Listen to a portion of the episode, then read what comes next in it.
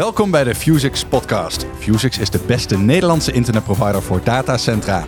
In deze aflevering gaan we het hebben over nieuwjaarsborrels en waarom je uit pure verveling soms een AS-nummer aan moet vragen en een set IP-adres op de kop moet tikken. We doen dat met eh, Peter Paul Christians.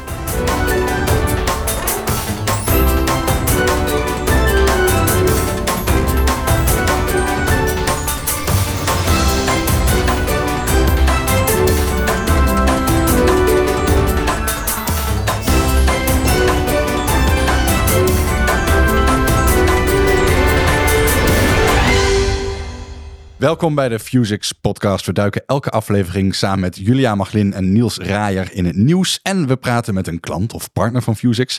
En deze aflevering is dat Peter Paul Kurstjens. Hij is Red Hat Enterprise Strategist. Strategist. Zou je eigenlijk moeten zeggen in het Engels. Peter Mooi? Paul, hartelijk dank dat je er bent. Bedankt voor je komst. Leuk dat je erbij bent. Maar Likewise. Niels, ik moet even bij jou beginnen. Waarom heb je Peter Paul ook weer uitgenodigd? Ja, want je zegt dan klant of partner van Fusix, maar dat is Peter Paul eigenlijk helemaal niet. Niet eens. Nee, nee, het is alleen iemand met wie ik heel grappig eh, babbel op IRC al een tijdje. Sinds we in de Friesix eh, community eh, zitten. Die, die Friese Internet Exchange van Arend Brouwer, waar het in een vorige aflevering over ging. En ja, met die Peter Paul is het leuk babbelen. En dat hebben we een paar keer gedaan. En eh, daarom is hij hier. Maar hij is geen partner, geen klant, niet, eh, niet eens aangesloten op Fusix. Nog dus daar moeten we even wat aan gaan doen natuurlijk. Ja, Wat dat heerlijk dat je dan zelf een podcast hebt waar je mensen uit pure nieuwsgierigheid gewoon in uit kunt Het is nodigen. toch de ultieme klantenbinding? Precies. Maar Peter Paul, hoe stel jij je voor op verjaardagsfeestjes? Ja, hoe stel ik me voor op verjaardagsfeestjes? Ja, Peter Paul. Ja, ook een hobby, een soort van nerd eigenlijk. eh, Die ook eh, in, een, in een ander vakgebied is beland. En ik houd gewoon van, van nieuwe dingen ontdekken eigenlijk dan al. Dus IT in algemene zin. En op een gegeven moment ook vorig jaar, ik denk een keer een beetje, met de, routingwereld in contact gekomen. Dat ken ik al van een vriend van mij, Sebastian. Hey Sebas, als hij, als hij luistert. En ik dacht van ja, gaan we nieuwe dingen leren. is gewoon leuk. Nieuwe mensen leren kennen vooral. Er zijn een heleboel Sebastians in de wereld. Welke hebben we het over? Ja, voor de Insiders Freak met PH van en nog en van eh, hashtag Freesix op eh, IRC. De enige echte. Ja, de enige echt inderdaad. Ja. Dus eh, als hij het hoort inderdaad, dan heeft veel plezier nu in Dublin volgens mij. Ik zei net al, Red Hat Enterprise Strategist. Ik kon het niet eens zelfs supergoed uitspreken. Wat houdt dat in? Ja, ik zit natuurlijk niet hier primair voor, voor mijn werk. Ik werk inderdaad bij Hat en ik help eigenlijk bedrijven om hun route naar eh, open source werken op een enterprise schaal waar te maken. En dus alle dingen die wij in de community zal doen. En dat geldt natuurlijk op softwaregebied, maar ook in de network en de BGP-wereld. Samenwerken, nieuwe dingen met elkaar bedenken. Ik probeer zeg maar eh, grote klanten, multinationals, eh, ook op die reis te helpen. En dat doen we met mensen, manieren en middelen. Techniek is Mensen, natuurlijk mooi. manieren en En- middelen. Ja, mensen, manieren en middelen. MMM. MMM, inderdaad. Een beetje zoals M&M's. En nou ja, vooral het eh, manierenstuk, want techniek dat komt vaak wel goed. Eh, maar ja, hoe werk je met elkaar samen op basis van een community? Hè? Hoe help je elkaar? Nou ja, misschien straks wel leuk, een leuk voorbeeld vanuit de Friesix community en, eh en de nog community, hoe dat ook ontstaan is. Dus vandaar dan mijn interesse ook in dit, dit gebied. Ik kan me nog herinneren dat als je, nou zeg 20 jaar geleden, dat ik dan als 14-jarig jochie bij de Free Record Shop stond om een doos met Red Hat te kopen. Of ik kon ook kiezen uit SUSE Linux. En eh, volgens mij was Mandrake toen nog een ding. En ja, Red Hat is bij mij dus heel erg blijven hangen als een van die Linux distributies.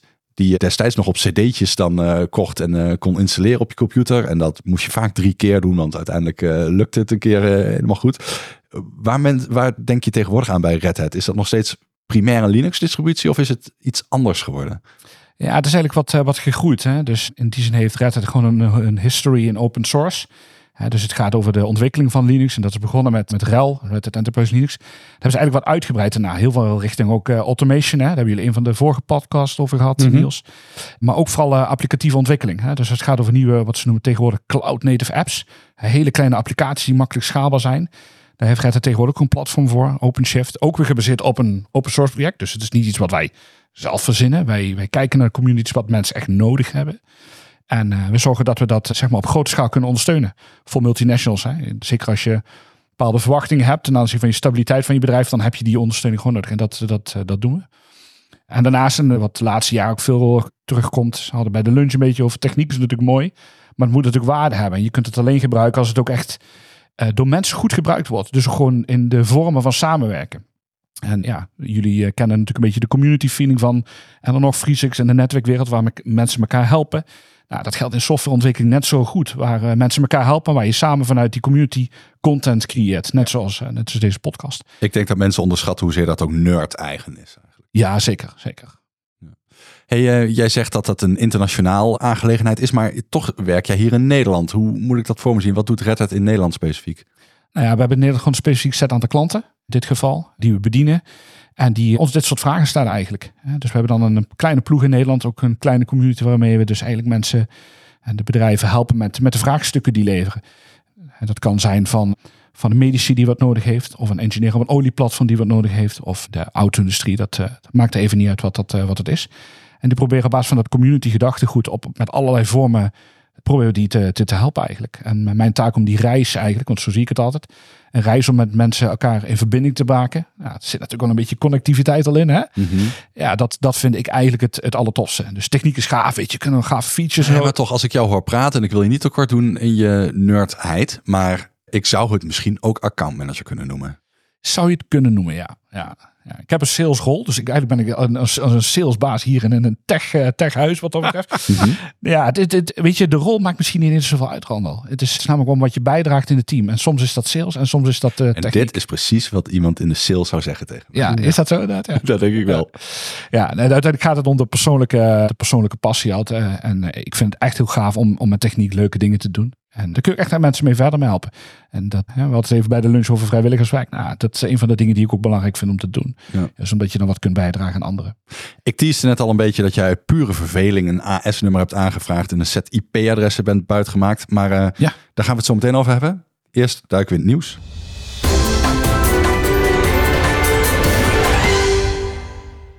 En dat komt deze keer van Julia, want jij zat hier tegenover mij aan de lunchtafel. Nou, niet te mopperen, maar jij, jij vond er wat van dat jij nu in een seizoen bent beland. Waarin de feestdagen achter de rug zijn. en dus alle nieuwjaarsborrels eraan komen. Nou, als je dit zit te luisteren, zijn die waarschijnlijk al geweest. en hebben wij de laatste oliebol en het, laatste proostmomentje wel gehad.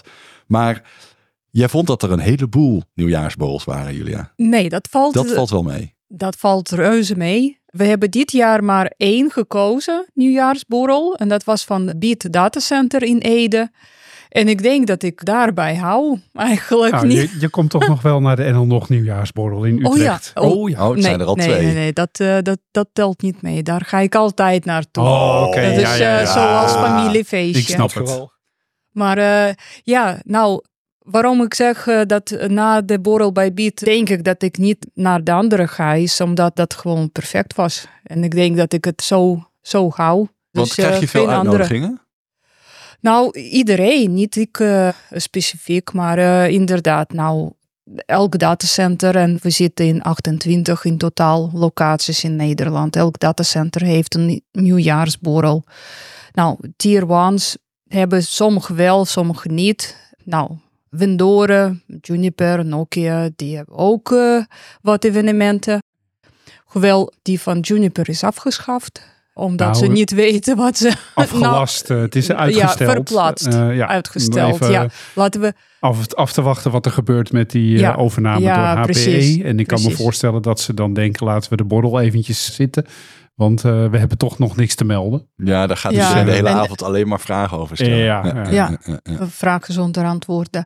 Maar eh, nou ja, bij Beat voelde ik alsof, alsof ik thuis ben gekomen. En dat was het werkelijk ook een beetje. Want ik was daar een beetje te vroeg, omdat Niels heeft met een klant afgesproken om nog verbinding herconfigureren. Ja, die denkt als ik toch in de auto moet stappen. Ja, dan, eh, precies. Ja joh, ja. Dan- komen, ik kom niet elke dag bij Bit in een datacenter. Maar als ik dan toch in de buurt ben, dan sluiten we meteen even een klant aan, toch? ja joh. Ja, dus eh, we kwamen daar een uurtje eerder dan de borrel. En Niels zat eh, op, eh, op de datacentervloer.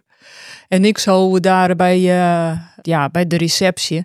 Dus ik dacht, ik, ik meld me even. En daar, daar lagen dus zo'n eh badges. Mhm. Eh, op elke badge stond beat. Dus ik dacht, nou, dat is dus voor, voor iedereen die daar gasten bij is. Maar dat was voor beat-medewerkers. Oh, En ik heb, ik heb er ook- één bijna gekregen. Dus ik, eh, ja, ik mag daar ook komen werken als ik daar zin in.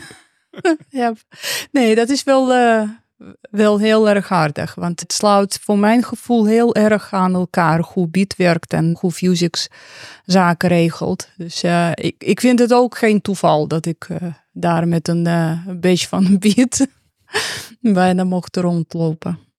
Ik heb hiervoor bij een internetprovider gewerkt en daar herken ik het heel erg. Dan krijg je een heleboel uitnodigingen om te kiezen. Maar de periode van mijn leven dat ik het meest naar borrels heb gekund, was toen ik ook een televisieprovider had. En toen gingen alle zenders, alle betaalkanalen, zelfs wat films en series die zichzelf in de kijker willen spelen, die, die gaan dan feestjes organiseren.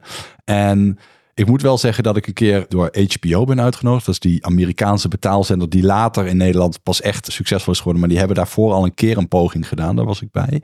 En die hadden een serie die heette Vinyl. En dat ging over ja, de, de, de, de, de muziekindustrie in de jaren zeventig. Maar om een beetje uit te dragen hoe exorbitant dat toen was in die muziekindustrie, hadden ze met HBO ook een feestje gegeven. En hadden, hadden ze Waylon, uh, die trad op, en Ellen ten Damme. En zo nog wat van die namen. Dat je echt de hele avond naar, naar, naar, naar topartiesten stond te kijken. Gratis bier stond te drinken. Ik denk dat ik midden twintig was. En ik een hele fijne avond heb gehad. De volgende dag knijterbrak op mijn werk bij verschenen. Daar een prima smoes voor had. Dus ik kan me wel voorstellen dat het borrelleven heel lekker is. En ik kan me ook heel goed voorstellen nu ik kinderen heb en al wat ouder begint te worden, ik dat ook lekker even achter me kan gaan laten. Ja, nou ja, in mijn leeftijd moet ik sowieso kiezen. ik kan niet overal naartoe en ook nog uh, mijn werk doen. Inderdaad. Maar wat ik, wat ik fijn vind is dat, ja, ik kom daar mensen tegen die vanuit zichzelf naar die borrel komen. Dus dat, dat is helemaal niet verplicht, zoals bij corporate bedrijven waar iedereen naar dezelfde plek moet, of ze dat wil of niet. En wat ik ook bij BIT heb gezien, is dat medewerkers die daar al ruim tien jaar niet meer werken, die komen alsnog naar die borrels. Dat is omdat, leuk. Dat is leuk. Omdat oude collega's nog steeds daar werkzaam zijn en iedereen kent elkaar. Nou, sommigen knuffelen zelfs dat ze elkaar zo lang niet hebben gezien. En ja, dat is uh, een soort community. Dat is heel fijn om te zien en meemaken. Nou, als we nog even zo doorgaan met deze podcast, dan komt er een keer een moment dat we een reunie houden met alle gasten juist, die ooit aan tafel juist. hebben gezeten. En misschien wordt er dan zelfs wel geknuffeld. Julia? Nou, nou, niet met mij, denk ik. maar nou, dit jaar bestaat Fusix in actieve vorm 10 jaar. Dus ik dacht, misschien doen we later dit jaar een, ja, een iets met de klanten, voor de klanten en voor ons als community. En, nou, ik had geen goede over, voornemens, maar ik heb er net een verzonnen. Dat ze daarbij kunnen zijn. Dat lijkt ja, me fantastisch. Nou, zeker, zeker. Bij deze is de uitnodiging. En dan denk ik alleen dat we nog eventjes voor dat feestje moeten gaan kijken naar wat doen we met mensen die willen dansen en de muziek die daar dan is. Want ik, ik, bij Bit was super gezellig. Alleen ik vind dan altijd wel dat de muziek zo hard staat. Je kan niet praten met elkaar. Er was hier een, eh, een artiest die zat echt wat te spelen. Dus het is niet zo dat je kan zeggen. Zat uh, te spelen, dat ja. is dan een toetsenbord? Ja, of ja, ja, ja. Geen gitaartje. Geen gitaar. Nou, misschien ook wel. Ik, ik heb het, wel. Het was een DJ. Ik heb Alex. Bik. Nee, er was ook een artiest die op een uh, keyboard zat hoor. Ik heb ook Alex Bik gezien met een uh, gitaar om zijn nek. Maar dat was een opblaasgitaar, dus dat zal hem niet geweest zijn. Hoe dan ook, misschien een Randal, ik krijg elke keer van jou voordat we met de opname van de podcast beginnen, krijg ik een beetje slek omdat ik mijn koptelefoon harder zet. Mm -hmm. Ik zie ook dat de mijne nu het hardste staat ja. van allemaal. En met afstand maar, ook wel. Ja, ik weet niet of dat er wat mee te maken heeft, dat ik gewoon ook op mijn uh, leeftijd moet gaan letten zo intussen. Maar voor mij staat die muziek vaak te hard. En ik vind dat jammer, want ik wil naar, bij zo'n borrel met mensen kunnen praten. En als we straks de NL nog borrel hebben, dan uh, gaan we er ook wel voor zorgen dat je gewoon met mensen kunt praten. Ja, want daar heb je wat over te zeggen natuurlijk. Zeker. Ja. Ja. Lekker. Ja, en uh, smartphones moeten weg. Want dan moeten Oh. we met elkaar praten. Ook dat nog. Ja, maar daar komt dus geen enkele nerd meer. Nee, die willen allemaal juist... Uh... Peter Paul, hoeveel van die borrels zou je kunnen bijwonen als je overal ja tegen zou zeggen? Volgens mij veel te veel. Hè? Ik bedoel, als ik zo even tel en dan heb ik alleen de vendors in het netwerkwereldje. Nou, ik ken zelf met mijn klanten en ons werkt natuurlijk ook nog wel van die borrels. Nou, 10, 20, 30. Makkelijk Ja. denk ik. Elke, elke januari 1. Ja. Dus dry January, dat, uh, dat, Dat wordt- niet- dat niet- gaat het niet volgens mij te niet meer worden. Nee, nee, dat gaat Nee. niet meer. En hoeveel doe je dan ook echt? Nou, ik moet je eerlijk bekennen, ik ben wat over net zo saai eh, eh, als jij. Zeg maar. Ik heb Mhm. er ook geen, eh, met kleine kinderen vrij weinig energie meer voor. Nee, dus ik doe, ik denk doe ik er één. Ik wilde eigenlijk nog naar de nog borrel komen. Natuurlijk. Ja, ja, maar ik zit in het buitenland voor werk. Oh, Ja, verplicht helaas. Wel een mooie locatie, maar, maar er moet gewerkt worden. Dus ik kan er helaas niet bij zijn. nou, volgende keer dan De weer. volgende keer. Ik was wel op de Emmer nog dag afgelopen jaar. Dat was wel heel tof. Heb ik jou zien spreken en zo. Kijk.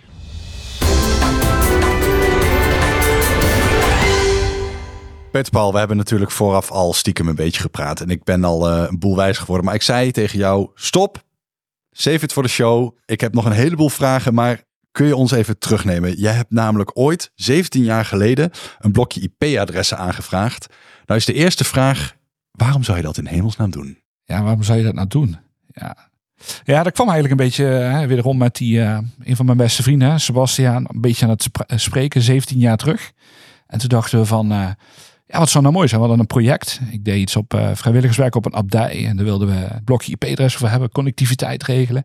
En toen dachten we een blauwe maandag, weet je wat, we gaan gewoon een aanvraag bij Rijp doen. En dat gebeurde toen, ik weet niet Niels of jij dat kunt herinneren, gebeurde nog in een TXT-bestandje. Moesten we dat Oh ja, zeker. Ja? Natuurlijk kan Ja. ik me dat herinneren. En wat moest- ook mooi was van die tijd, dat was dat als je maar duidelijk maakte hoeveel adressen je nodig had, dat je die dan ook kreeg. Met een bepaalde Mm. marge nog erbij ook. Ongelooflijk, hè? Ja, nou, dat hadden wij dus ook gedaan. We dachten, nou, gaan we gewoon een aanvraag doen.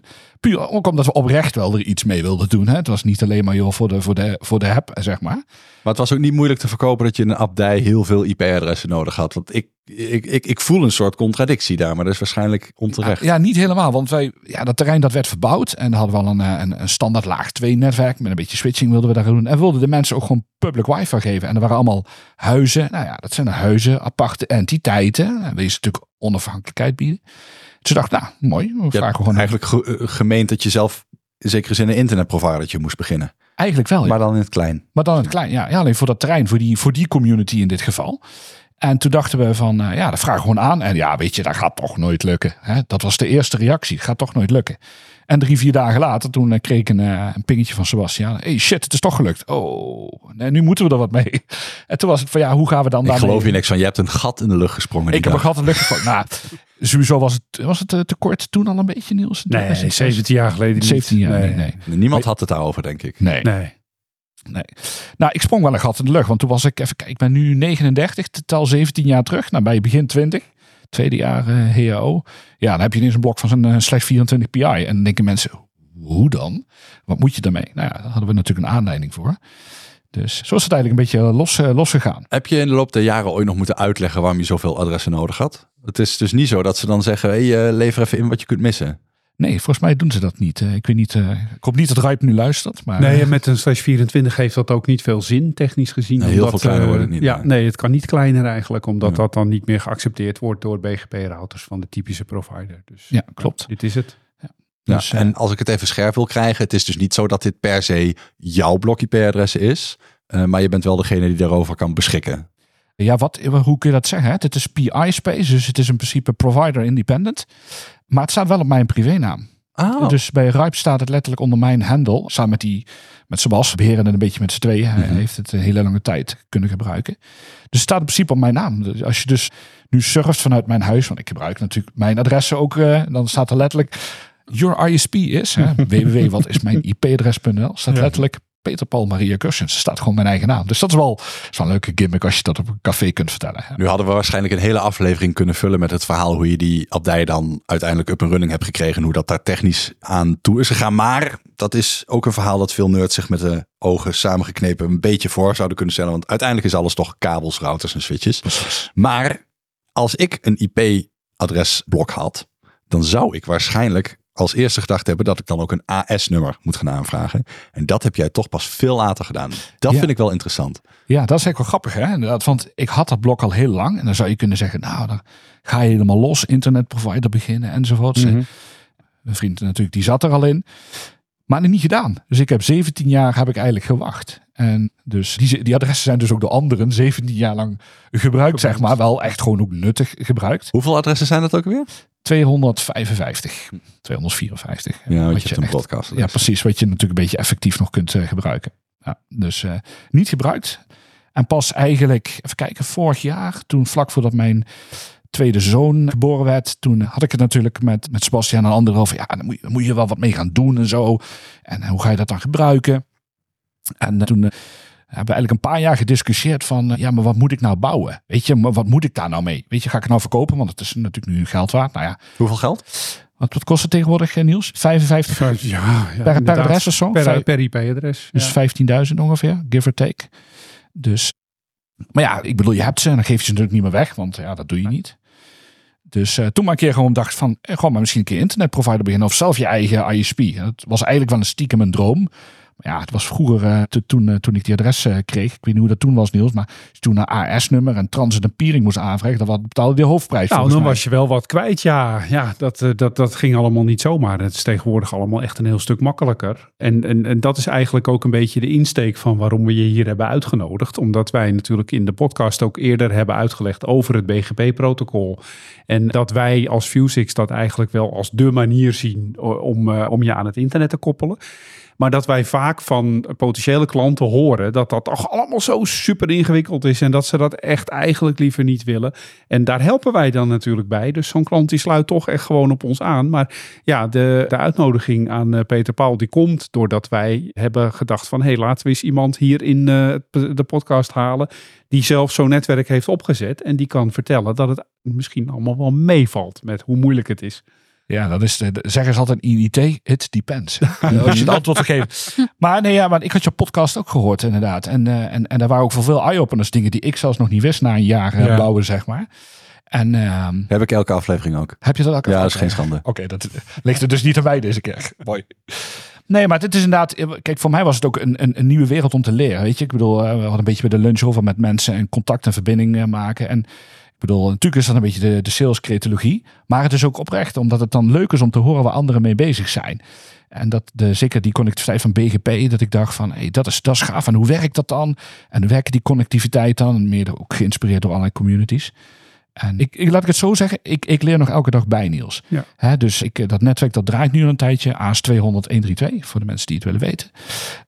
Maar soms hoor ik ook nog nieuwe dingen dat ik denk van, ja, maar hoe zit dit dan weer? En er was laatst een discussie op volgens mij Friesix over OSPF versus ISIS of zo. Toen dacht ik, oh, hey, dat ken ik nog niet. ISIS. Daarvoor de wat? Ja, precies. Die de wat. Dat dacht ik dus ook. Hè. Dus OSPF versus ISIS. En ja, dat, uh, dat Freak had het toevallig over. Mm -hmm. Volgens mij was een hele discussie erover. Over van hoe moet dat dan een routing? Hoe ga je dan die verbindingen leggen? En dat zijn dan wel maar domeinen die, die ik dan natuurlijk, natuurlijk na dat, dit jaar. Want ik ben natuurlijk gewoon een soort uh, Alice in Wonderland nu. Hè, Alice in BGP-land. Die deze wereld ook leert, uh, leert kennen. Ja, dus ik snap hoe, hoe dit is gekomen. Je had dat blok IP-adressen al. Dat is eigenlijk een toevallige samenloop van omstandigheden geweest. Je was op het juiste moment op de juiste plek in de geschiedenis. En ik snap ook, hey, je werkt bij Red Hat, dus je bent in feite nerd. Je moet ook wel iets op een command line kunnen om je titel te kunnen verdedigen natuurlijk als klopt, je daar klopt, werkt. Ja. En dat dat op een gegeven moment samenkomt en dat je dan uit pure nieuwsgierigheid daarmee aan de slag gaat. Maar wat is hetgeen dat je precies hebt gebouwd? Want ik zou denken, als ik een AS-nummer had en een blok IP-adres, het eerste wat ik ga proberen, is of ik dat IP-adres thuis dan draaiende kan krijgen. Ja. Nou, dat kan niet zomaar, want dat gaat jouw internetprovider over het algemeen niet leuk vinden. Precies. Maar hoe is dat, waar ben jij begonnen? Waar ben je begonnen? Ja, eigenlijk ben ik een soort, een soort kleine Fusix begonnen. Dus ja, ik bedoel, ik ben een soort internetprovider voor mezelf begonnen. Ik dacht van ja, hoe ga je dan daarmee aan de slag? Wederom dat discussies met heel veel mensen. En dus ik ben eigenlijk gewoon. Er zijn trouwens meer mensen, hè? er zijn meerdere hobbyisten die dit doen. Hè? Ik ben niet de enige, dus ook dus even een shout-out naar de mensen die dus dit ook doen. Hè? De mensen van uh, Friesix en, en dan nog weten wie, uh, wie ik daarmee bedoel. Ja, het was puur inderdaad om te kijken van oké, hoe moet ik dat dan gebruiken thuis? Want ik wilde, ik had wat websites met kleine dingen, niet zo relevante zaken. Ik denk maar, hoe kan ik nou die adressen thuis gebruiken? Gewoon puur voor de mooi, dat als je nou naar www, wat is mijn IP-adres gaat, dat je kunt zien dat je zelf de, de, ik, ik, de dienstverlener bent. Ik snap het. Het is niet eens puur voor de mooi, dat is gewoon bittere noodzaak. Het is mijn. Precies. ik wil dat thuis ja, hebben. Precies. Ik wil dat gewoon hebben. inderdaad, Ja. En na 17 jaar dacht ik op een gegeven moment wel van, Randall, ik denk, en nu wordt het wel een keer klaar. Vind ik ook. Ja. Ja, Heeft en, nog lang eh, geduurd zelfs. Het heeft, Schiet het eens heeft, op. Ja, het heeft echt lang geduurd. Nou, weet je wat het is? Kijk, we zijn natuurlijk Hollanders en we houden van gratis. Hè? En Niels zat dan net naar mij te knikken. Vroeger was dat echt een stuk duurder om te... Ja. En eh, op een gegeven moment kwam ik natuurlijk Friesix tegen Arend. En er stond mooi op die site. 10 gig gratis poort. Toen dacht ik, hé, hey, gratis. Dat is mooi. Wacht even, gratis spoor. Gratis, gratis poort. Ik denk, dat klinkt, dat klinkt al goed, zeg maar. Gratis poort. En, en, en, en from, from the one thing got the other. Hè? Dus zo hebben we een aantal mensen leren kennen. En zo ben ik dat eigenlijk een beetje gaan, eh, gaan opbouwen. Ja, puur omdat het eh, ook kon. Maar om- wat ben je gaan bouwen? Nou, gewoon een kleine, een kleine fusies eigenlijk. Hè, dus, ja, maar, heb jij in- iets opgehangen bij die. 36? Ja, precies. Ja, ja, dus Ja. eh, bij, eh, bij, eh, bij Arend, Arend krijgt dan een schaamteloze plugs hier van mij. Ja, hoor. Mag. Nee, mag, Ja. hè, dat mag inderdaad. Arend, Nou. vriend van de show. Nee, gewoon inderdaad, Nick Hef. Hè, dus ik ben natuurlijk wel een beetje technisch. Hè, dat had je, had je wel gehoord. En ik deed natuurlijk wel wat met Linux. In de, in de vroegere geschiedenis, zeg maar. Iets met de security Mhm. en eh, white hats en dat soort leuke dingen. Dus ik wist wel een beetje hoe ik met Linux moest omgaan. En toen dacht ik, van, ah, ga, laat ik op basis van ook open source, laat ik dan gewoon mijn eigen ISP eh, beginnen. En wat heb je daar toen opgehangen? Ja, en, en Nick heeft dus begonnen eigenlijk met één klein servertje, gewoon eh, standaard x86. En gebruik gemaakt van Linux als open source besturingssysteem. Driemaal raden. Ja, driemaal raden. Ja, Ubuntu hè. Ja, dus, ja. dus eh, Geloof ik niks Nee, dat klopt. Nee, ja, tuurlijk. Ik bedoel, ik wil natuurlijk wel enigszins zeg maar, met droge ogen bij mij op kantoor kunnen komen. En eh, Mhm. ik vond het ook een mooie uitdaging. Want het is in principe zie je gewoon dat... Ik heb niks trouwens tegen alle distributies. Ik vind echt geweldige dingen die de, die de, die de Debian en Ubuntu... Nee, maar. Red Hat is jouw hamer. En daar mag je Dat best mijn even hamer. Op de- een hamer of eh, dus op een spijker slaan. Precies, daar heb ik gewoon gebruikt. En toen dacht ik van ja, laat ik gewoon dus een eigen ISP op basis van open source routers beginnen. Want ja, eh, zo'n mooie Juniper als eh, wat Niels heeft, zeg maar, ja, dat is voor mij niet helemaal te betalen.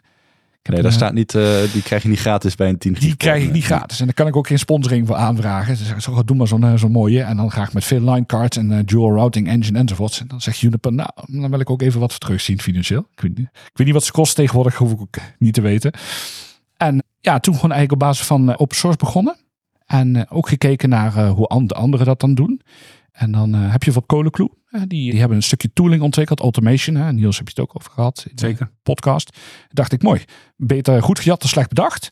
Dus Fork, zoals dat heel mooi heet, gemaakt van de, de, de kolenkloe tooling. En toen aangepast voor mijn eigen gebruik. Dus zodat ik inderdaad mijn eigen AS, zeg maar, kon beheren en kon, eh, kon uitrollen. Dat, dus daar is het eigenlijk een beetje mee begonnen. Maar aangepast is eh, concreet. Wat moet je daarvoor doen dan? Nou ja, de tooling van Kolenkloe is geschreven voor Kolenkloe. Dus dat betekent dat overal in de templates, want wat eigenlijk de tooling van Kolenkloe doet, die heet Case. Ik weet niet hoe ze die naam dat verzonnen heeft Job bedacht. Heeft. Job dat bedacht? Ja. Oh, dat is wel gaaf inderdaad. Dat wist ik nog niet. Case die, eh, Case die voert allerlei automation taken uit. Gewoon scriptjes. En die haalt eigenlijk maar de juiste informatie van het internet op. Om zeg maar wel... Ik vind het op zich een mooie tooling. Ik weet niet of je wel eens gezien hebt Niels. Waar zeg maar ook echt op een, een beetje meer professionele manier zeg maar zo'n router wordt opgebouwd. Dus het praat niet over zomaar met het handje een filter op BGP zetten. Nee, er wordt echt wel een, een keurige filterset opgebouwd en, eh, en geïnventariseerd en zo. Dus ik dacht van, hé, hey, dat is wel een beetje professioneel. Dat moet ik hebben. Dus, eh, Is dat wat eh, Niels de vorige keer uitlegde als intent-based configuraties? Of is dat weer wat anders? Nou, je zou dit als resultaat van een intent-based configuratie kunnen beschouwen. En wat we vorige keer bespraken met intent-based networking, dat is eigenlijk dat je echt zegt van ik heb hier een router en ik heb daar ook een router en de bedoeling is dat ze aan elkaar hangen. Nou, maak er maar wat van. En bij, bij Case is het toch meer dat je moet zeggen, er is een BGP-peer die heeft dat IP-adres en dat AS-nummer en die moet kunnen praten met... En dus het is niet helemaal intent-based, maar dat maakt niet uit. Case is een eh, prachtige toolset. We hadden het er niet over in het voorgesprek, Peter Paul, maar ik ben een van de oprichters van ColoClue. Ben negen jaar voorzitter geweest en nog steeds Ja, lid ik- van de netwerkcommissie. Dus ja, ik heb Case wel eens gezien. Ja, in real life. Ja. Ja, dan zie je dus dat via hele andere hoeken niet wat, eh, niet wat terugkomt. Inderdaad. Ja. Klein wereldje. ja, hele kleine wereld. Maar wat mij nou zo opvalt, het is hartstikke leuk dat je zo'n zo'n netwerk bouwt en dat je daar tijd in stopt, geld in stopt, je hangt machines op in NICF. Maar wat doe je daar nou mee? Waarom is het, wat, wat is het doel van je netwerk? YouTube bekijken. Oh, Ja, ja. En, de- en de podcast luisteren. Nee, ja, in eerste instantie had ik er geen doel bij, hè, Niels. Maar de laatste paar maanden is het een beetje zo. En de plan is nog niet helemaal rond, dat zal ik je eerlijk bekennen. Kwamen andere mensen. Oh, dat is leuk dat je connectiviteit hebt. Mag ik van jou een poortje hebben? Je weet hoe dat gaat. Poortje, poortje beats en zo. Dus waar ik een poortje beats inderdaad. Hè, connectiviteit. Eh, Shameless plug to de sponsors. Want ik word geholpen door een heel aantal mensen. Waaronder, eh, waaronder Niels. Is dat ik dacht van ja, weet je, op basis van open source eh, werken en denken, wat ik natuurlijk zakelijk ook doe, maar waar ik gewoon achter sta. Ja, weet je, als je niet kunt delen, kun je ook niet vermenigvuldigen. Dus wat ik dacht, nou weet je wat, als ik nou gewoon dat bouw, dan kan ik. Kan ik Hij dat, zegt tegen Ja, mij die- dat hij niet aan sales doet. Ik die doe niet- sales dingen die mag je er allemaal uit. Mag ik er die allemaal uitknappen? Ja. Nee, de, de, wat, wat het mooie daaraan is, dat wat ik gewoon geleerd heb, zeker ook in de, en dan nog in de Friese community, is dat, dat mensen elkaar helpen en ondersteunen met ook als je de- in deze netwerkwereld wat wil, wat, wat wil opbouwen. En dat viel me wel heel erg op. Dus toen dacht ik van ja, weet je, natuurlijk, ik kan wel het gave wat ik gebouwd heb in het netwerk, kan ik, kan ik voor mezelf houden. Maar het is ook gewoon mooi om het door te geven. Dus ik ben nu wat de plannen zijn, of het idee is, zeg maar, om in ieder geval uh, netone.nl, want dat is een beetje de, de paraplu-naam die ik gebruik, om dat ook te gebruiken als een soort learning platform voor anderen. En nu weet ik dat er al een paar van bestaan. Hè, dus ik wil ook geen concurrentie gaan, uh, gaan uitvoeren. Maar het is wel mooi als andere mensen daar ook van gebruik kunnen maken. En, uh, en dat ze zeggen van, goh, ik wil dat we wat leren. Uh, kan ik bij een VM even bieden of krijgen om, om wat te experimenteren daarmee of zo. En dat, ik bedoel, dat, dat kost gewoon in principe geen geld. Want ik probeer het zelf ook van te leren. Want die mensen lopen weer tegen dingen aan. En dat, weet je, dat, dat geeft mij dan weer inzicht van, oh, maar dan loop je tegenaan. Wat is dat dan? En waarom gebeurt dat dan? En het geeft dan weer een kans om, ja, om mijn eigen kennisgebied ook een beetje te laten groeien, zeg maar. Om te begrijpen waar iedereen mee, mee bezig is. Ja, dus eigenlijk moet je zoveel zeggen. Ik heb geen concreet doel, behalve dan dat het een speeltuin wordt voor meer dan één nerd die daar hun ziel en zaligheid in kwijt kunnen. Of in ieder geval wat van kunnen leren. Correct. Ja. Ja. Neem ons nog even mee terug. Je hebt daar één machine opgehangen op NICEF. Die aangesloten op de gratis poort Gratis poort? Free Internet. Exchange. En nou ja, goed, dan kun je zorgen dat op die gratis poort netjes jouw AS-nummer wordt afgeleverd. Jij die IP-adressen daar gaat lopen verkondigen. En dan vind ik, heb je al best wel wat neergezet. Ja. Maar dan hangt dat servertje daar toch nog steeds niks te doen. Behalve zichzelf kenbaar te maken. Wat was de volgende stap? Ja, volgende stap is, weet je, één is geen, zeggen ze. Dus ik dacht van, ah, oké. nou, Geen sales, hè?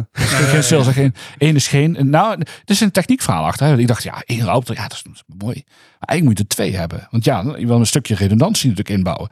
En ik vind het zelf altijd een sport, zeg maar, om toch met, met, niets, met niets iets te maken. Ik bedoel, kijk, als je een beetje professional bent, weet je, Niels met Fusix en jullie doen dat ook, weet je. Je kunt één router ophangen, maar dat is nog niet echt, weet je, kwaliteit bieden. Dit is geen shameless uh, salesplug, maar ja, je wilt gewoon als bedrijf. Nee, deze mensen hebben letterlijk twee technische internetproviders gebouwd. Dus ik Precies, vind dat je ja. dit gewoon... eh, ja, dus ik mag het hier gewoon. En toen dacht ik van ja, weet je, je, als je er geen hebt, ja, je wilt er ook gewoon twee bouwen, van een stukje redundantie bouwen. Dus, de, dus er is een tweede bijgekomen in dit geval, een tweede virtuele dan wel. Ehm, Zei je, you all got any more of them gratis poortjes? en toen zei ik inderdaad tegen Arend, ik zeg Arend, ik heb een idee. En toen eh, zei Arend inderdaad van, eh, ja, maar leuke dingen moeten we doen. En Niels heeft dat volgens mij ook een keer gehaald, leuke dingen moeten we doen. En toen, en toen kwam er een tweede poort bij. Weet je, en zo, zo, zo gaat dat dan op een gegeven moment gaat dat dan groeien. En zo heb ik een aantal andere partijen die dat ook ondersteunen. En vanavond ga ik de eerste nieuwe machine ophalen. Want ja, de capaciteit is nu dus te, te kort. Want andere mensen gebruiken het. In dit geval. Dus, eh, dus ik ben al met de uitbreidingen bezig om te kijken. Hoe kan ik inderdaad gewoon meer mensen Ja. aansluiten. Ja. En als we het hebben over wat jij doet, dat draait nu nog steeds allemaal op die twee servertjes. Nee, het is in principe één, eh, één machine. En er zit nog Ja, een eh, switch onder. Hè, dus eh, 16, eh, 16 ports Microtech.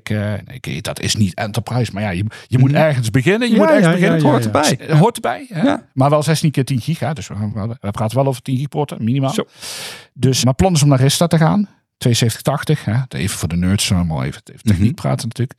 7280 eh, zit ik op eh, te azen op eBay. Want ik moet dat eigen zak betalen. Hè? Dus, eh, en dat betekent gewoon dat ik gewoon meer ruimte heb om mensen aan te sluiten. Dus ja, het is sales, maar ik probeer ook echt zeg maar, de ruimte te creëren om inderdaad echt wat, wat, wat, wat mensen aan te sluiten. En ook puur omdat, omdat je dan dingen, dingen, dingen ziet gebeuren. Weet je, dus de dingen waar Niels tegenaan loopt zakelijk, weet je, tien jaar terug al. Ja, daar word ik nu mee geconfronteerd. Hè? Volgens mij had je iets over traffic patronen ooit in een keer in een podcast verteld. Toen dacht ik, hey shit, dat, dat kom ik dus nu letterlijk tegen. Omdat ik er gewoon letterlijk tegenaan loop dat mensen een bepaald type verkeer doen. En dan denk ik, ja, maar hoe ga ik daarmee om? En eh, Peter Paul, FreeCX is Internet Exchange. Yes, correct. En hoe krijg je dan full table of bijna full table, eh, BGP table bedoel ik? Want op eh FreeCX kan je een poort, gratis poort krijgen. En dan kan je pieren met andere leden van, van de Internet Exchange. Ja, en correct. IP Transit dan Ja, naar de rest van het internet.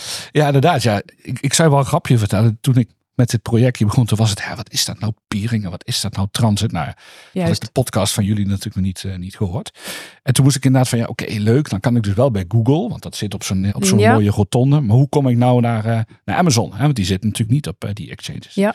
Dus inderdaad, ja, eh, transit. Dus eh, ik heb nu een mix. Dus het vijf eh, internet exchanges en ongeveer vijf transit providers, zeg maar, die, die dit sponsoren. En daar ben ik ze ook heel dankbaar om. Ben ik heel eerlijk bij. Dus, dus de, inderdaad, transit inderdaad. Ja. eh, Ja, dus bij, bij die twee poorten van FreeCX komen nog aantal IP Transit poorten bij. Ja, om het plaatje compleet te maken. correct. Ja, Ja. dus Dus eh, eh, jouw internetprovider is niet alleen twee gratis poorten van Internet nee, Exchange. Nee, nee, zeker, zeker weten niet. Nee, het is echt eh, het is een mix. two times five. Dus ik heb vijf nu vijf transits, vijf, vijf Nou, IX'en eigenlijk. Daar combineer ik het eigenlijk een beetje mee. En natuurlijk netjes verdeeld. Hè? Dus ik een beetje... eh, ene deel van de transits op router 1 en de, I en de IX'en. En de, de, ah, ja, ik heb goed Ja, ja, opgelet, ja, eh, Niels, ja. in de podcast bij jullie. En alles gewoon een beetje verdeeld. Dus eh, ik heb er na twee... Nou, is het, niet, het is niet wat jij doet, twee onafhankelijke systemen. Maar ik probeer het wel een beetje gescheiden te houden. Zodat het... eh, zodat het, als de ene uitvalt, in ieder geval de andere het eh, blijft doen. Dat was mijn, eh, was mijn, eh, mijn use case eigenlijk. Maar als ik het even heel plat en cynisch benader, dan heb je nog steeds in essentie gewoon één heel erg goed en heel erg redundant ontsloten servertje staan. Correct. Dat eigenlijk geen enkele business heeft om zo goed ontsloten te zijn. of zo'n mooi plekje Precies. binnen het internet spinnenweb. En ja, toch vind ik het leuk. Je, je, je deelt virtuele machines uit. Maar het is in essentie nog die machine. Wat zou nou iets. Wat, wat zou de dienst tussen aanhalingstekens zijn die je mensen verleent? Want is het dan ook nog een servertje ophangen die dan een IP-adres kan krijgen? Dan ben je eigenlijk een soort hosting providertje aan het spelen. Of ga je die ruimte beschikbaar stellen? Of ga je virtuele servers? Wat is het product eigenlijk? Ondanks dat het een hobbyproject is, hè? dat snap ik. Maar Ja, het product... ze, eh, ze proberen jou echt in die saleshoek te, te duwen. ja, inderdaad. Ja. Dat, En dan zo voel probeer ik ik me over- ook altijd. Ja, In- zie je, in ik, denk dat ik gewoon wat naar links schuif inderdaad. Ja, terwijl ik eigenlijk gewoon techneut ben. Hè. Ik ben eh, Ja, ik heb je- met, met serverbeheer begonnen inderdaad. Ik ben van lieverlee, omdat ik makkelijk kan lullen, ben ik, ben ik in de sales gegaan. Hè. Daar mag je af en toe ook over... eh, Misschien is het mijn gebrek dat ik te veel in hokjes denk hoor. Maar ik heb, ik heb moeite hier een, een, een, een stempeltje, een labeltje op te drukken. Wat het nou is dat je aan het bouwen bent. Ja, enerzijds voor, eh, was het inderdaad voor mijzelf bedoeld, eh, Randal. Maar goed, wat ik je al zei, ook eh, vrijwilligerswerk, wat ik ook wel eens doe. Het is mooi om dingen te delen. Dus in eerste, wat, wat eigenlijk het plan is, en dat is nog hè, aan iteraties onderhevig, zoals dat mooi eh, in de salestermen heet, is dat ik uiteindelijk hoop dat ik non-for-profit stichting en mensen die ook BGP routing en dat soort zaken willen leren, dat zij het platform kunnen gebruiken om dat op een laagdrempelige wijze te leren. En zoals het in de communities gaat, weet je, dat ontstaat vanuit een bepaalde behoefte. Nou, ik heb nu zes mensen die denken, hey, een potje of kan ik een VM lenen? Of... En zo bieden mensen zich wat aan, hè, zelfs wat Niels doet, om even aan te sluiten, connectiviteit. Zo, zo bied ik zo'n platform om uiteindelijk daar eh, in, in, dat, in, dat, in dat wereldje, zeg maar, wat, eh, wat kennis op te doen. Of ook omdat ze puur omdat ze connectiviteit nodig hebben. Maar wat is eh, als ik, PG, als ik BGP wil leren en ik vind jou op een IRC-kanaal. Ik zeg tegen jou, joh, ik vind het razend interessant. En dan, dan moet ik, wat, wat, wat kan ik dan leren? Nou ja, van mij kun je, zeg ik eerlijk, ik ben wat op de echt nederig kun je niet zoveel leren. Er zijn heel veel, veel meer slimmere mensen waar je Ja, ja, van kan leren. Maar eh, ik heb natuurlijk bepaalde stappen kunnen zetten het afgelopen jaar. En ik snap nog steeds maar de helft. Want soms beginnen mensen over zaken inderdaad als eh, het hele deep down RPKI stuff bijvoorbeeld. En ik, wat is dat nou allemaal weer? Of hoe zit dat nou? Hè? Job die kan daar fantastisch mooie dingen over vertellen. Eh, wat ik nu doe, dus ik had een aantal mensen die zeggen, ja, maar ik heb ook een AS en ik heb een V- V6 Ja, Space ja. Only. Ik zeg, nou, maar dan kan ik alvast op basis van, eh, van een stukje announcement, kan ik voor jou een, een kleine virtuele router bouwen. Zo'n soort de- lotgenotencontact, mensen met een AS-nummer. ja, soort lotgenoot. Ja, precies. Ja, ja zo de, de, de, wat is het? De, de, de, Arme de, zielen. de, de, de blinde helpt de lammen of zo inderdaad. Ja. Nou ja, zo, nou, ik wil zeggen, zo voelt het niet. Nee, ja, ik, er zijn veel mensen die veel slimmer zijn dan ik op dit, eh, op dit vlak. Dus ik pretendeer dat ik helemaal een heel klein beetje weet. Maar ja, misschien kan ik mensen een klein beetje daarbij helpen. En er zijn een aantal mensen die ook eh, vanuit mijn werk en uit van de klanten die zeggen, hey, gaaf, dat is, ik, ik heb ook een AS. Maar wat moet ik er nou mee? Dan zeg ik, nou, dan heb ik wel een ideetje. Dan krijg je van mij een virtuele machine en dan mag je hem daarop gaan aankondigen. Precies. Ik zou dat super vet vinden, ja. Dat Ja, snap nou, ik dat heb- dat Ja. is er dus Ja, nu letterlijk bij een paar mensen gebeurd. En dan, eh, en dan eh, is het van, voor mij dan weer de leerschool van... Oh shit, ja, maar, maar nu moet ik dus prefixes gaan announcen. En hoe werkt dat dan? En hoe gaat dat met filtering? Mhm. Weet ik veel. Weet je, maar dat is dan weer de, de, de reis die je samen als, als, als community of, of lotgenoten. Ik vind het een mooi woord. ik ga hem echt, ik ga hem onthouden, want ik vind hem gaaf. Goed idee. Hoe je als lotgenoten zeg maar dan eh, op stap gaat. Want die mensen lopen dan tegen dingen aan waar ik ook tegenaan gelopen ben. Hè, Holdtimer BGP expired. Nou, ga maar zoeken dan. Nou, dat kan alles zijn. Ja. Dat, ja, precies. Dat kan van alles zijn. Maar met, door het te, doen, daar leer je het van. Je Ja. kunt het de boekje leren. Maar door iets te doen en te bouwen, daar, daar leer je uiteindelijk echt van. En hoe komen die mensen bij jou, eh, Peter Paul? Of hoe, wat voor plan heb je om dit te gaan marketen? Want ik zal je vertellen, ik zit natuurlijk dan ook nog in het bestuur van NL Nog. En daar hebben we het eh, best moeilijk met jonge mensen vinden die ook bij NL nog willen horen.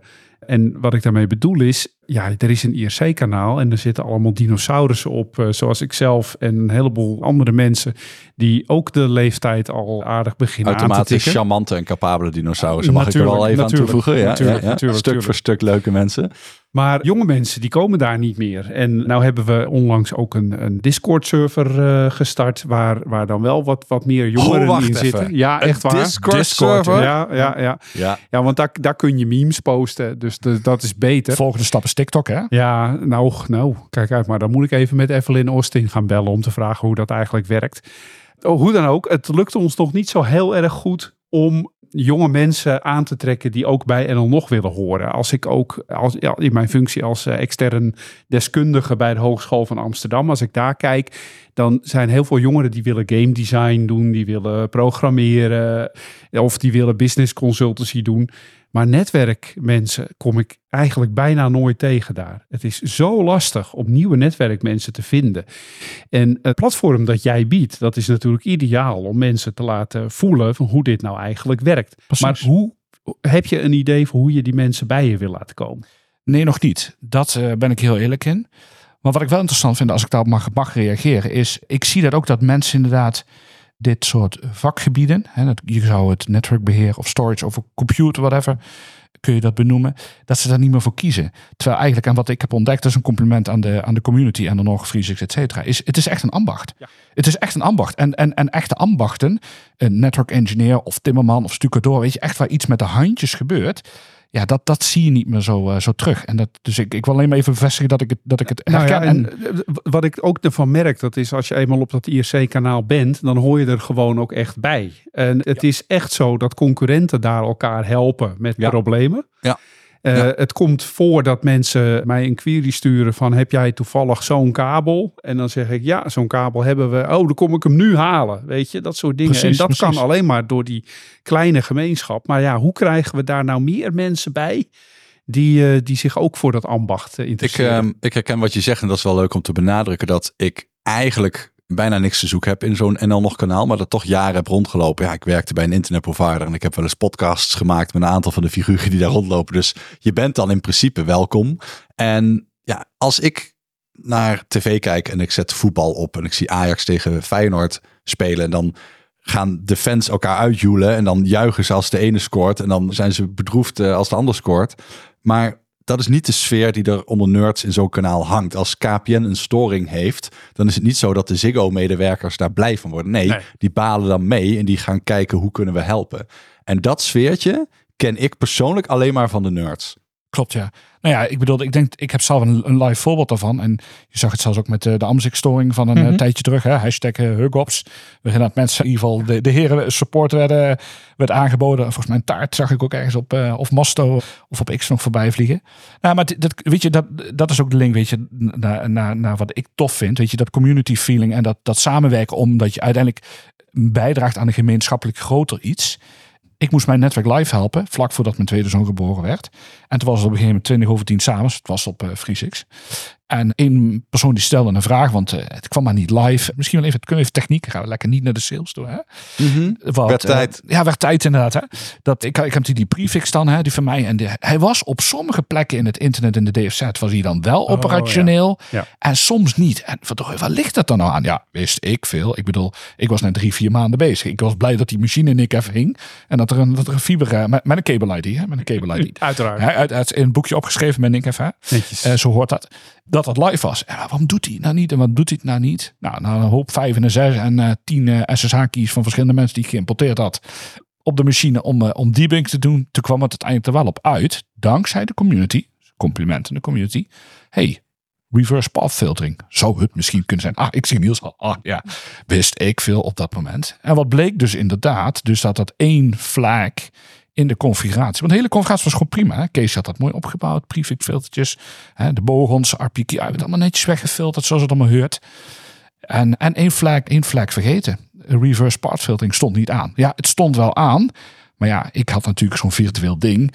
Ga je natuurlijk met allemaal VLANs werken om het allemaal een beetje in, in check te houden. En ik had dus de reverse path filtering flag niet op de VLAN interface ook staan. Wel op global stond hij uit, maar niet op het veeland. Precies. Hij moet uitstaan Hij moet- in jouw geval. Hij moest uitstaan. En toen ging die aan. En toen de NL nog ging. Maar ook zo'n mooi project. Een van de VM's die ik heb is van NL nog ging. Dus een leuk project. Toen zag hij het inderdaad wel. En toen kwam, het, eh, er kwam de hele kerstboom tot leven. En dat was voor mij wel een mooi voorbeeld van dat community denken, et cetera. Maar nou doen we het toch weer alsof dat BGP allemaal heel erg ingewikkeld is. Hè? Het doel was eh, om... Nee, eh, niks ingewikkeld aan. Ik, oh. be- ik, vers- ik begreep sommige woorden van het relaas dat ik net gehoord heb. Heb ik toch geen sales gebruikt? Ja, heel goed. Maar leg even uit, wat is dan reverse path filtering? Want dat heb jij nu een levende lijven ondervonden. Ja, nou ja, ik zou je eerlijk zeggen dat ik het nog steeds niet helemaal begrijp. Nou, dan eh, ben ik het. eh, dan kunnen we elkaar de hand schudden. Precies, inderdaad. Ja. Een Nee, router kan controleren op een poort als RPF aanstaat. Mhm. Dan checkt hij, als ik een packet ontvang op die poort, is het source IP-adres, dus waar het vandaan komt, is dat ook een adres dat ik op die poort weg zou sturen als ik een packet zou ontvangen met dat adres als destination. Hmm. Heel ingewikkeld misschien, maar waar het op neerkomt is met RPF aan kun je geen packets versturen vanaf valse, tussen aanhalingstekens, IP-adressen. Ja, ja, ja. Nou, waarom moet dat nou bij Peter Paul uitstaan? Hoewel hij geen operaties doet met dingen versturen vanaf valse IP-adressen. Maar dat is omdat BGP eigenlijk een asymmetrisch verhaal is. Verkeer kan op een bepaalde poort binnenkomen.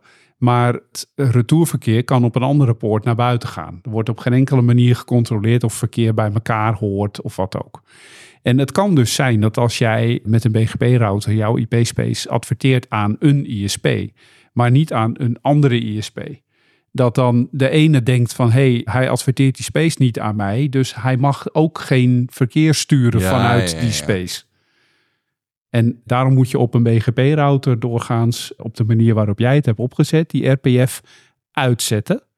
Het enige waar het aan moet staan, dat is op jouw interfaces naar klanten toe. Maar dat niet als het BGP-interfaces zijn. Als het VRP is of als het gewoon die direct internet access is, dan moet je het aanzetten. Oké, dan heb ik heel wat geleerd inderdaad. Want Kijk. intern inderdaad werkt het feilloos. Omdat ik dan mijn downstreams, die hebben, dat zijn allemaal BGP-sessies inderdaad. Hè, dus of eh, iBGP in dit geval tussen de twee routers in.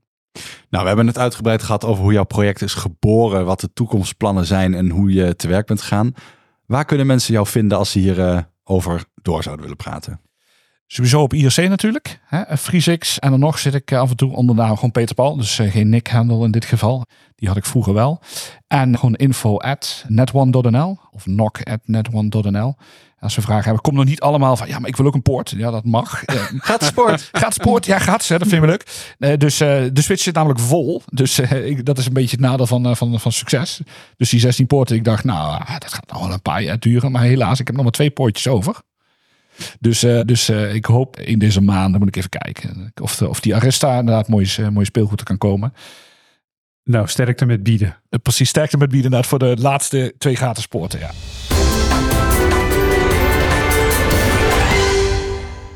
Dat was hem alweer, deze aflevering van de Fusix podcast. Deze podcast wordt gemaakt door Fusix, Jorde, Niels Raaier, Julia Maglin en mij, Randal Pelen. En onze gast was Peter Paul Kurstjens. Heb jij vragen over de podcast, onderwerpen die je volgende keer zou willen horen, die we zeker moeten behandelen? Of zou je zelf een keer in de podcast willen komen praten? Zou allemaal kunnen. Mail ons op podcast.fusix.nl. Alle reacties zijn daar welkom. Voor nu, leuk dat je luisterde en tot de volgende keer.